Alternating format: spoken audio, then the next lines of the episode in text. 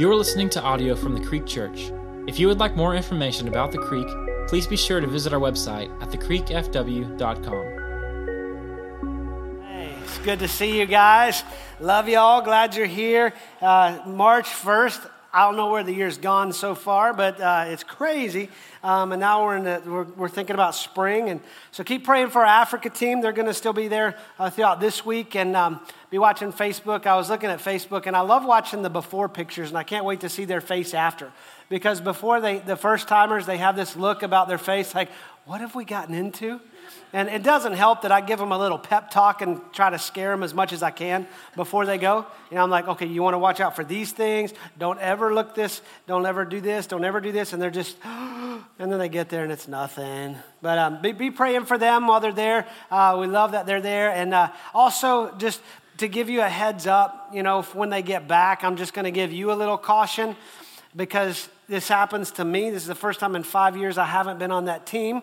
And, um, when I get home, my grace threshold goes way down. And I know theirs will do the same. And what I mean by that is I get home and I look at the things that I complain about, and I have this moment of, really? I complain about that? I mean, you just spent 10 days on the ground with people who have more joy than we see in most of our lifetimes, and they have nothing. They're in a mud hut. They might get food this month, but you know what? They got a relationship with Jesus and they celebrate that and they got more joy. And so I come home and my latte is 191 degrees instead of 196 degrees. So just be careful. Uh, so they'll be dealing with that some. And uh, um, those of you who missed, uh, missed it, uh, there'll be information on Facebook, and you can do some child sponsorships. And so if you, if you want to engage with that, you can. And then last week, uh, we announced a, a, a, new staff member for those of you who missed last week. So to catch you up, you know, it's like I've got to spend this time catching you up. And so we have a new staff member, Judd Vire. I don't know if he's in the room right now or not, um, but he is my executive pastor now. He's come on our team. And somebody asked, What does that mean? And the, I've got to boil it down to, the, the, to a common, simple phrase for me, okay? And this is the way it goes God gives me vision and He implements it. There you are, Judd. I just saw you, man. Hey. Uh, God gives me vision and He implements it. And so it's nice having an implementer uh, along with me. And so uh, watch out, y'all. There's going to be some stuff happening around here. And, and then uh, the church plant that we announced last month, or not last month, it's March. In January, uh, we've got a lot of things starting to rock and roll on that. So be ready for that. So, all right. Here we go. Galatians chapter 3. If you got your Bible, uh, meet me there. If you don't have a Bible, we keep them on the back cabinets for you. And uh, if you don't own one, that's our gift for you. Take it home. Uh, happy Sunday. Happy March 1st. And uh, you don't have to get me anything in return. It's okay. Um, but if you're going to take one, I highly recommend the new one. It's, got, it's the large print. We have some small print Bibles, and unless you have magnifying glasses for eyes, I wouldn't recommend that. I can't, I can't, even, I can't even work it like that. I feel like I need the, the monocle version of it, like, you know, where you put the, remember that from Monopoly? I don't know.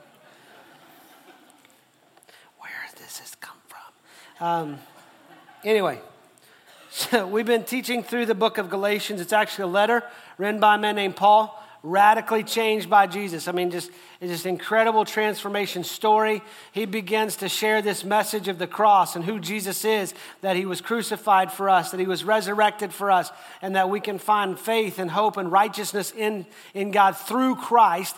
And that message starts becoming viral. And Paul was a Jew and he starts preaching to people who are non Jews. They're starting to hear this message and they're starting to receive the same grace of God that, that, that the Jews were receiving who believed in Jesus. And that's causing some issues because you got got some, some people, they were called the circumcision party, they're called the Judaizers. I was thinking through this message and I thought of the movie Tombstone. That's one of my favorite movies ever. And I thought of Ike Clanton when he's like, You law dog. We don't need you around here, law dog. So you got the law dogs, is what I'm going to call them. And so the law dogs are saying, That's great that you got Jesus and you got grace and you got your forgiveness, but you got to do these other things. So they start adding this list of ex- external things and behaviors, and you got to do this. Now, for the, for the Galatians, they were telling them you got to be circumcised, and to which I would respond, no, I don't. But um, they are trying to put all this list on them. Do this. And it's amazing how we do the same thing. We, we look at grace and we take this message that's called the gospel. The gospel is this it's the good news of what Jesus did and what Jesus does. Now we look at what Jesus did. What he did was he died for us on the cross and he was resurrected. And what he does is he makes us justified before God. He makes us righteous before God. That's His work. It's a completed work through Christ, and I don't have to add anything to that. And we get into this, this, this, this mess with, with grace that we think we have to add to it, and we start abusing other people with grace. We're like, well, that's fine that you got grace, but you're not behaving the right way. And so you can't do this, or you have to do this. And, and, and so we'll add these things like, you know, that's great that you you love Jesus and, and you're saved, but, but you don't go to church and we think church somehow equates to salvation. It doesn't. Church is what we do because we're saved and because we're seeking the presence of God, and we come in and we're like, I need to be with people to encourage me. You know, people will say, well, if you're saved, you have to give, or God's not going to. It's, it's basically we spend all this time trying to figure out how to get God's favor. And ultimately, what we have to realize and come back to is God gave us his favor through grace. He loves you.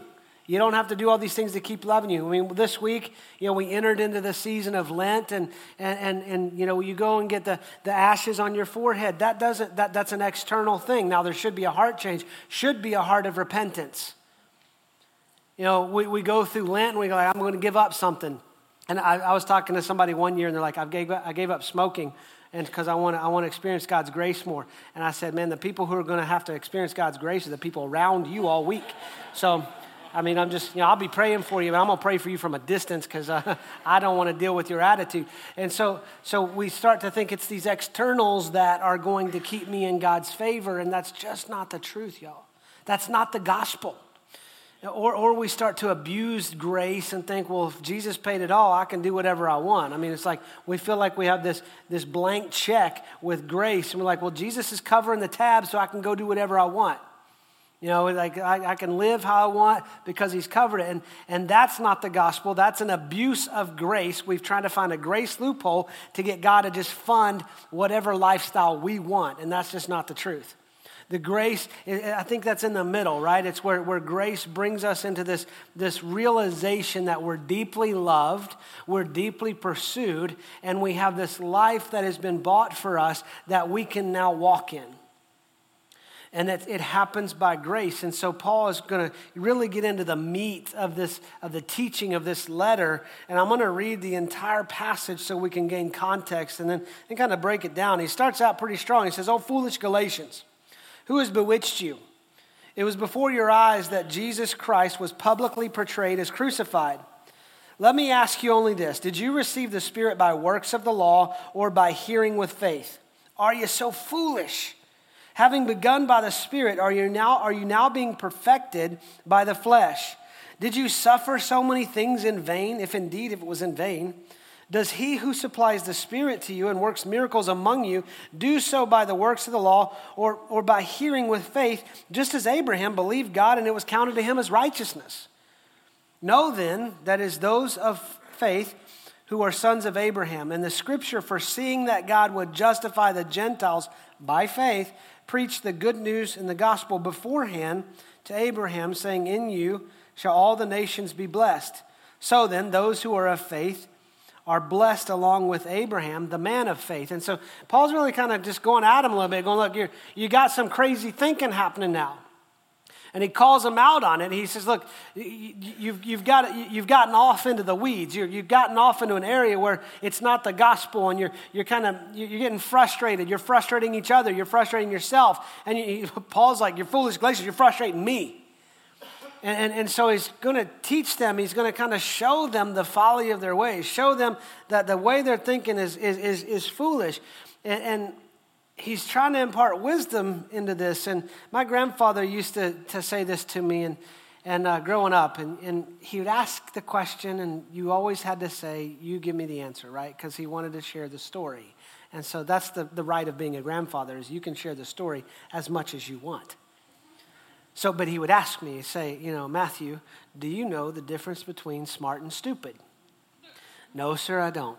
Well, stupid is when you make a mistake and you don't learn anything from it. yes, sir. Smart is when you make a mistake and you learn something from it. Yes, sir, got it. Matthew, do you know what wisdom is? No, sir.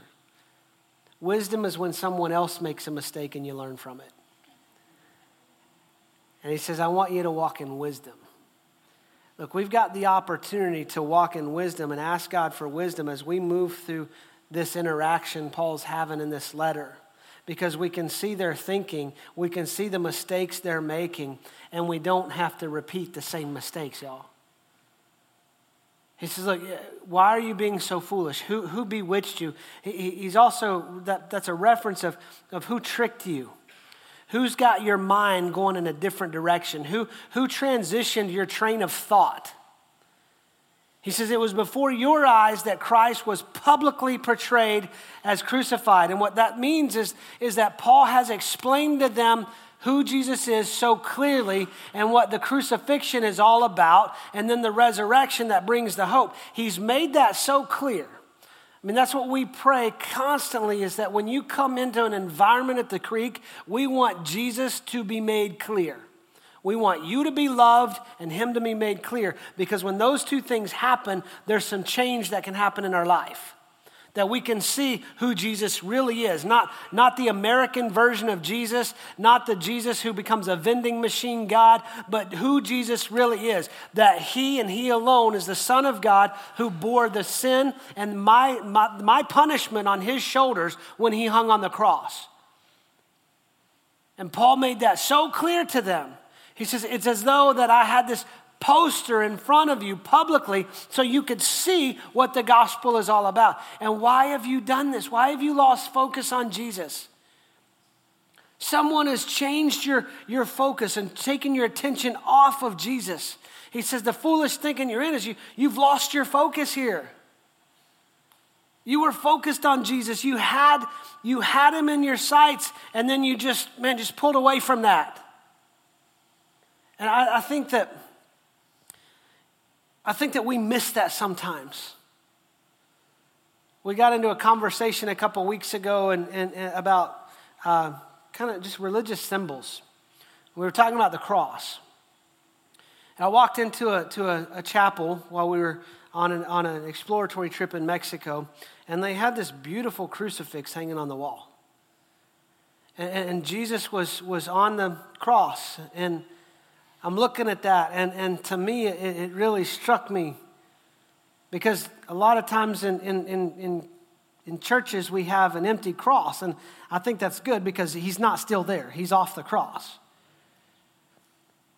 He's not in the tomb. The tomb is empty. So if we want to have symbols, I mean, we need a cross without Jesus on it and a tomb without Jesus in it. But it, it, it reminded me of something as I'm looking at this in this chapel. He did that for me.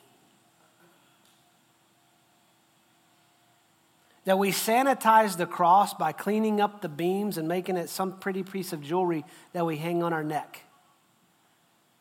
When what the cross is, it's, it's the symbol of suffering and shame. It is the place for a criminal's death. Is what the scripture says cursed is everyone who hangs on a tree. It was the ultimate way the Romans could shame someone by beating them and nailing them to the beams naked for everybody to witness their death. And when I saw that, I was reminded that he took the stripes for me. That the crown of thorns was placed on his head because he's my king. That he took the nails in his hands and his feet and by every drop of his blood absorbed God's punishment against my rightful punishment that my sin deserves. That if I ever think, God, give me what I deserve, then it needs to be death and eternal separation from him. But because the grace and mercy and the love of Jesus Christ, he took my place. And Paul says, You've lost focus of that. You've gotten focused on an empty cross because Jesus was there for you. You can't, you can't do anything to add on to this. Who's changed your mind to think that somewhere along the way, this grace that you've received by Jesus and what he did on the cross, somehow you can add to and think that you can complete it? It's impossible and it's foolish thinking. I mean, to challenge him in this, this idea of grace, he goes on to say, look, how did you receive the Holy Spirit? Because what was happening is the Jews who were believing that Jesus Christ was crucified and resurrected, and that he is Messiah, he is Savior, when they were placing their faith and hope in him, they were receiving the Holy Spirit. And that was a, a sign of the grace and a sign of the forgiveness and a sign of the, the, the relationship. It was a fulfillment of what Jesus taught in John chapter 14. He says, I'm going away. Look, I'm, I'm getting ready to go through this whole experience, and I'm going away. But if I go, I'm going to prepare a place for you and I will come back for you. But while I'm gone, when I go, I'm going to send this, the Holy Spirit to you. And it's better that I go so that He can come because He's going to lead you in all truth. He's going to convict the world of sin. He's going to lead us into the ways of righteousness. When we think about this idea of getting saved, remember as a kid, I don't know if you grew up in church. If you grew up in church, that's, that's an awesome testimony, but you also have some, some vocabulary and maybe some baggage that some of us have have. But somebody would say, Do you want to ask Jesus into your heart? I'm like, uh, What does that look like? You know? Because I, I, I just this, the whole image. But what happens is when I, when I profess Jesus and say, You're my Lord, my Savior, forgive me, the Holy Spirit moves in. Jesus explained that to Nicodemus in John chapter 3 when he says, Spirit gives birth to spirit. And the Holy Spirit moves in. He, before he even moves in, he starts showing me my need for Jesus. He starts showing me that, that I can't live up to this. I can't find righteousness on my own. And all of a sudden, the Holy Spirit is making me fully aware that Jesus is the only way. So I submit my life to Him, and the Holy Spirit moves in. I become a temple of the Holy Spirit. Isn't that a beautiful thing that He wants to live in this mess? And, and, he moves in and he, he begins to lead me into truth and to guide me to, to be a source of peace and strength and hope. And what Paul's saying is look, the spirit that you received, did you receive it by your goodness or God's goodness? Did you receive it by works of the law? By your ability to follow the list? Did you somehow figure out the formula for God? That if I can behave this way and change my diet and do this and get up at this time and go to bed by this time and not do this but do this, I've figured out the relationship and connection with God and I don't need grace. I've got it. I've got it. Or did you receive it by faith? He says, Look, if you received it by faith, faith is what started this work in you. How can you be so foolish to think that your effort and your striving is going to finish that work? And it, it, it, he's pointing out do you realize how crazy this is? And he who supplies the Spirit, this is God who sends the Spirit into us at salvation, who secures us and seals us for that, that day of redemption. He who gives the Spirit, when he does the, the miracle, it says among you in, that, in this translation. And what that, that means is what he does in you and through you. So, among included what's happening inside and what's happening outside. What he's done among you, is, is it because of your goodness or his goodness? It's only through faith, it's only through what his goodness does through us. That he works through our brokenness, he works through our messes, he works through this. And what Paul's saying is that somewhere along the way, you've stopped relying on the Holy Spirit. You've somehow decided that I've got grace, but I'll take it from here. And it just doesn't work that way. And, and, and, I'll be honest with you, this is a little bit of a struggle. I mean, I grew up in church and I would hear things about the Holy Spirit, and you know, for a while I thought he was kind of the, the weird uncle that when he shows up, things get weird. Because um, I've been in some weird churches, y'all. I mean, I was like, not, never any snakes. If you roll in here with a snake, you're leaving, okay? Our security team will quickly turn you around and you are gone from this campus. You can handle that somewhere else. But I, I, haven't been in that kind of a crazy thing. But I have seen some crazy stuff under the name of the Holy Spirit in church. I'm like, this is weird. So I had this idea like, I don't want the Holy Spirit to show up and things get weird. But then I, I would hear this thing of, you need to walk in the Spirit. Walk in the Spirit. I mean, later on in chapter 5, and we're going to get there after Easter. We were planning out the weeks of this, but in chapter 5, verse 25, it says, If we live by the Spirit, let us also keep in step with the Spirit. What does that even mean? I mean, for a long time, I thought about the movie Young Guns when they found the mushrooms and they got into the spirit world. Like, is that what it means to walk in the Spirit, to live in step with it? I mean, I, I just had a hard time understanding that. Because to me it was okay if I'm to if I'm to live in the spirit and walk in the spirit does it mean I just kind of do nothing and the Holy Spirit does everything? But what I've come to learn is the Holy Spirit empowers me to do the work and live the life he's called me to live. In Ephesians 5:18 it says don't be drunk with wine because that'll lead you to do other crazy stuff, but be filled with the Spirit. And what that means is think of this, think get this word picture in my mind. it's a sail on a ship. And the Holy Spirit is referenced as wind throughout Scripture. So be filled with the Spirit. So the Spirit fills that sail and begins to set direction in my life. Now there's a lot of work to do on the ship, right? I still I have to raise the sail. I have to have my life in a position to say, God, I'm ready to receive from you. And when that wind starts to blow, I've got to be willing to, to do what He's called me to do. He empowers me. It doesn't mean I just sit back and go, well, you got this, so you do it. I'm relying fully on you. No, he says, I'm empowering you. It, it begins to, he begins to move in my life and, and begin to show me areas of peace. And, and so, this walking in the Spirit, I think of, you know, people ask all the time for me to pray for them, and, and we have these discussions, and I even do this God, show me which direction to, to go. What door should I open? What, what door are you opening? What door are you closing? And God, what's the right answer? Where should I go? And sometimes that, uh, that, that just kind of reduces down to, to God in the Wizard of Oz behind a curtain and us saying, Show me the way to go home. Well, you follow the yellow brick road. And, you know, so we, we spend our prayer time going, God, show me the yellow brick road. And, and, and we, we miss that. He's, he's, God says, No, no, that's not what I'm calling you to do. I'm calling you to, to live in step with me. I think of an Exodus, back to this guy named Moses who led them out of the, the, Egypt and they were heading towards the promised land and they gotten prideful about, about their abilities and, and how they can sustain this. And, and pride will mess you up when you're trying to do anything. But God says this to Moses He says, You're a stiff necked people, which means, means you're prideful. And he says to Moses, I tell you what, Moses, you go ahead to the promised land. I'm not going with you. Y'all go ahead. I don't want to go. I'm going to stay right here. Y'all go on. And how many of us would say, okay, God, thanks. I know the direction. But I love what Moses said. He's like, no, no, no, no, no, no.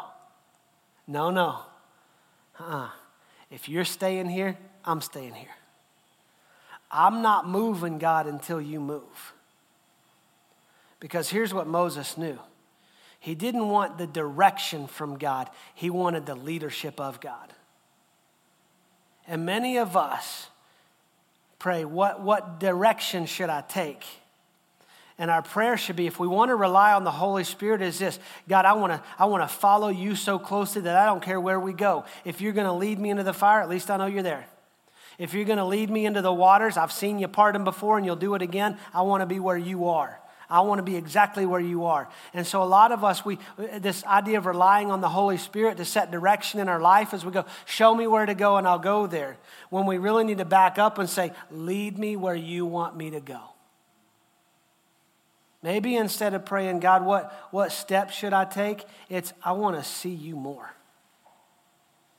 I want, I want you, I want more of you because I know when I got more of you, you're going to take me where you want us to go. And when you take me where you want us to go, you're going to provide everything I need in that moment, no matter where that, that place is, to handle everything. And you will fully empower me and supply me to do everything you've called me to do in that moment.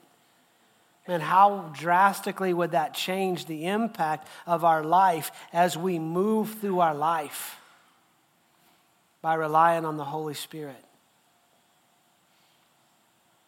He says, You didn't get it by works of the law. See, the law, see these Judaizers, the law dogs, they liked the law. They found comfort in the law. They, they were, I can, I, here's, here's tangible things I can do and I can see the list and I can follow the list. And so, I, yeah, I may be terrible at following the list, but at least I got the list and we try to find some comfort in it. And so they'd always go back to the law, the law, the law, the law. And I love what Paul does here. He says, okay, you want to talk about the law? I'm going to take you to the guy before the law. Because, see, in the Jewish faith, Abraham was, was big guy, patriarch guy, right? Moses was the guy that got the law. Abraham was before Moses. I mean, Abraham is really a central figure in a lot of faiths. So, Abraham is a guy back in the Old Testament, back in Genesis. This is before, uh, before Moses. This is 430 years actually before the law was given. Um, there's this guy named Abram, and God changed his name to Abraham. But he gives him this promise because Paul says, Look, I'm going to take you back to Abraham. Did you receive it the way, way by your works? Did you receive this by the law? Or did you receive this by hearing with faith, just as Abraham believed God and it was counted to him as righteousness? Now, let me, let me show you this covenant, this call of Abraham in chapter 12 of Genesis. Now, the Lord said to Abram, Go from your country and your kindred and your father's house to the land that I will show you, and I will make you a great nation, and I will bless you and make your name great so that you will be a blessing. I will bless those who bless you, and him who dishonors you I will curse. And in you all the families of the earth shall be blessed. Look at the promise that God is making there. This is 400 years before the law was given. Before God says, hey, hey, if you can follow this list, then I'll bless those who bless you. I will make a blessing out of you. He didn't give it on the installment plan. God doesn't work grace that way. I mean, I didn't get permission to share this, but I'm going to share this. Sorry, Abby. When Abby was in kindergarten, I had to be a room dad just to make sure the school stayed standing at the end of the day. And so I remember at the beginning of a week, I would get down and be like, Abby, look, use your powers for good this week, kid. and, you know, the teacher will give you a sticker if you're good, and she would get a stamp of what rule needed to be addressed at home. And I'm like, if you get five stickers this week, we're going to Six Flags. I mean, baby, we're going to Six Flags. I'm going to go all out. We're going to get cotton candy, funnel cakes. We're going Six Flags, baby. Okay. Okay. We got no stickers. it got to the point, I was like, Abby, if you'll get one sticker this week, But she's amazing. You're amazing.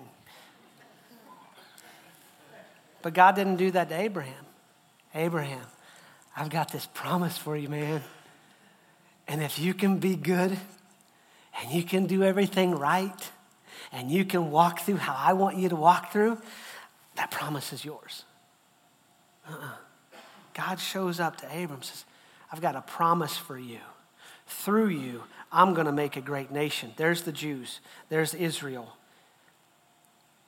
And your offspring is going to be more than you can imagine, more than you can count. Eh, but through you, all families, all nations of the earth will be blessed. Ah, there's the Gentiles. That's what Paul's saying. God was speaking the gospel to Abraham before Jesus even entered the scene. God was speaking the gospel that the Jews are going to be saved and Gentiles are going to be saved before the law was even given. It's a foreshadowing that there's going to, if God gives a promise, He's already made a way for the promise to be fulfilled. And he shares his promise with Abraham. And if you want to read it this week, it's, it's, it's, it's, an interesting read because Abram's like, all right, then, then he's like, I got the direction, I'm going my way. Literally takes things in his own hands, gets in all kinds of a mess, all that. But he finally comes back to God. God reiterates that promise to him. And in verse uh, chapter 15, it says that Abraham believed the Lord and he counted it to him as righteousness. So wait, it wasn't Abraham, Father Abraham had many sons and all that. It wasn't his ability to follow the law. It wasn't his ability to be good enough for God. It was his faith. And that faith was credited to him as righteousness. What is righteousness? Righteousness is the right standing before God. It means I've been justified before God. Abraham was justified before God to receive the promise that out of him a nation would be born and that all nations and all families of the earth will be blessed because faith opened that up. And Paul takes him back to it, says, was, was it by faith or his ability? It was by faith. that we can be a son of Abraham. I mean, because the, the Jews would get really prideful, like, well, we have Abraham as our father. And Jesus would smack them down, y'all. In Matthew chapter 3, he's like, oh, so you're, you think you're, because you're sons of Abraham, you have Abraham as a father. Don't you know I can raise up stones to be children of Abraham? Jesus speaks a little more gently to them in John chapter 8 when there's like, well, we, we, we're not slaves to anyone. We've got Father Abraham as our father, and so, so we, we've got the favor of God. He's like, Your father's the devil. Just, just some sweet talk from Jesus, you know. I love that he's honest. He's like, if you want to be free, the Son sets you free. It's by faith. Look, what he's saying is, Paul's saying, look, God's law did not change how relationship with God is established. It's always been by faith. It's always been by faith. By faith, Abraham believed. That's the way relationship started before the law was given. And somehow we, we just get this all messed up. And we think because of our ancestry or heritage, well, Abraham, I'm in the line of Abraham, so I'm good. It's kind of like, well, mama was saved, so I'm saved. No, that's not the truth. Well, I, I grew up, I was born a Texan. Yeah? But you're not saved. I think it's funny in context when I'm not like in church, you know, I'm a pastor, but like when I'm outside the church and I'm hanging out with people and they finally get around the conversation. So, Matt, what do you do? I'm a pastor. They're like, oh, uh. they're, go- they're, they're replaying the last 30 minutes in their mind. Did I drop any bombs? I mean, did I say, what did I say? I mean, what, what's going on? Uh, um, hmm. And then it's like, well, my grandfather was a preacher. That's good for your grandfather, you know? What about you? Well, my grandmother took me to church every time the door was open. good for you. Good for her. What about you? So you got some hours in church. Where's your faith? When our kids were growing up, it's a hard transition because we tell them you can't ride the coattails of our faith. You've got to lock in with Jesus. See, God doesn't have grandchildren. You got to lock in with Jesus. You got to establish faith. And as a parent, that's, that's hard because I see them struggle with it and I see them wrestle with it and trying to find truth and, and, and submit to truth. And the Holy Spirit takes on that work much better than I can or Heather can. But our kids have to have their own faith. Listen to me, because your mom went to church doesn't mean you're going to heaven. The only way to eternal life, the only way to the Father, the only way to heaven is through Jesus, and it happens by this simple act of faith. And the beauty of faith is this it is God who gives it to us that we return to Him to receive the grace and mercy and life change that we so desperately need. And even from that point, it doesn't mean we start walking in other things. Of, well, I've got grace, so I'll do life my way. No, no, no. Grace leads us, man, I want to follow you, God, so closely that I live this life you paid for. And I'm not going to abuse other people with the grace I received, and I'm not going to abuse the grace that, that I, I feel like I, I, I can do whatever I want. I'm going to walk in that. I'm going to walk in wisdom. I'm going to walk in step with the Spirit. And this idea of following the Spirit, how does that, how do I functionally do that? Well, let me tell you, get in the Word, because the Word of God is inspired by the Holy Spirit. He's fully alive in that. When you read the Word, the Word reads you. And I mean, it's the only book that the author is right there that, that he is giving you revelation as you're reading it. And what's your prayer life like? Is it show me the way or I want to follow you? See, God says, if any of you lack wisdom, ask. And I prayed for you this week to receive wisdom as I as I taught this, that it would be the Holy Spirit speaking to you. I prayed for you to have wisdom to see through the foolish thinking that Paul's calling out. Look, if you start it by faith, it's got to finish by faith. And if faith opens up grace, then don't move away from grace. And some of you just need to come back to that foundation You've been walking in some foolish thinking of thinking, I've got to do this. It's not you doing it, it's the finished work of what Jesus did on the cross. He was there, He bore it, He doesn't have to do it again. It's finished. Rest in that, receive the grace from that. Father, we love you and we thank you for wisdom. We thank you that you said, ask for it and you give it. So I thank you for giving us wisdom. And I ask for your wisdom now to, to just reveal areas of my life, our life, God, that where we've tried to follow the list or we've, we've moved off of grace or, or God, maybe even for some in this room and watching online, maybe today's the day that grace actually changes their life. That they come to the end of themselves and, and they say, I, I need you.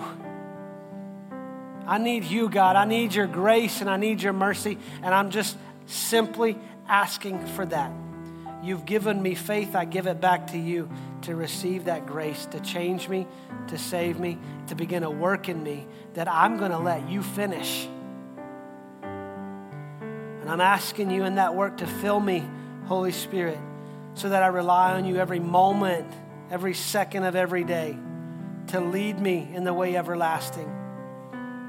Thank you for that. Jesus, thank you for your sacrifice on the cross. Thank you for the grace that you pour out so freely. And I thank you when it comes to this idea of faith that you're the author of it, you're the perfecter of it, and you're the finisher of it. So let me finish it well, all for your glory and for your great name. Amen. Thank you for listening to this message from the Creek Church. We invite you to listen to other messages on this podcast, or if you have any questions, you can email us at info at thecreekfw.com.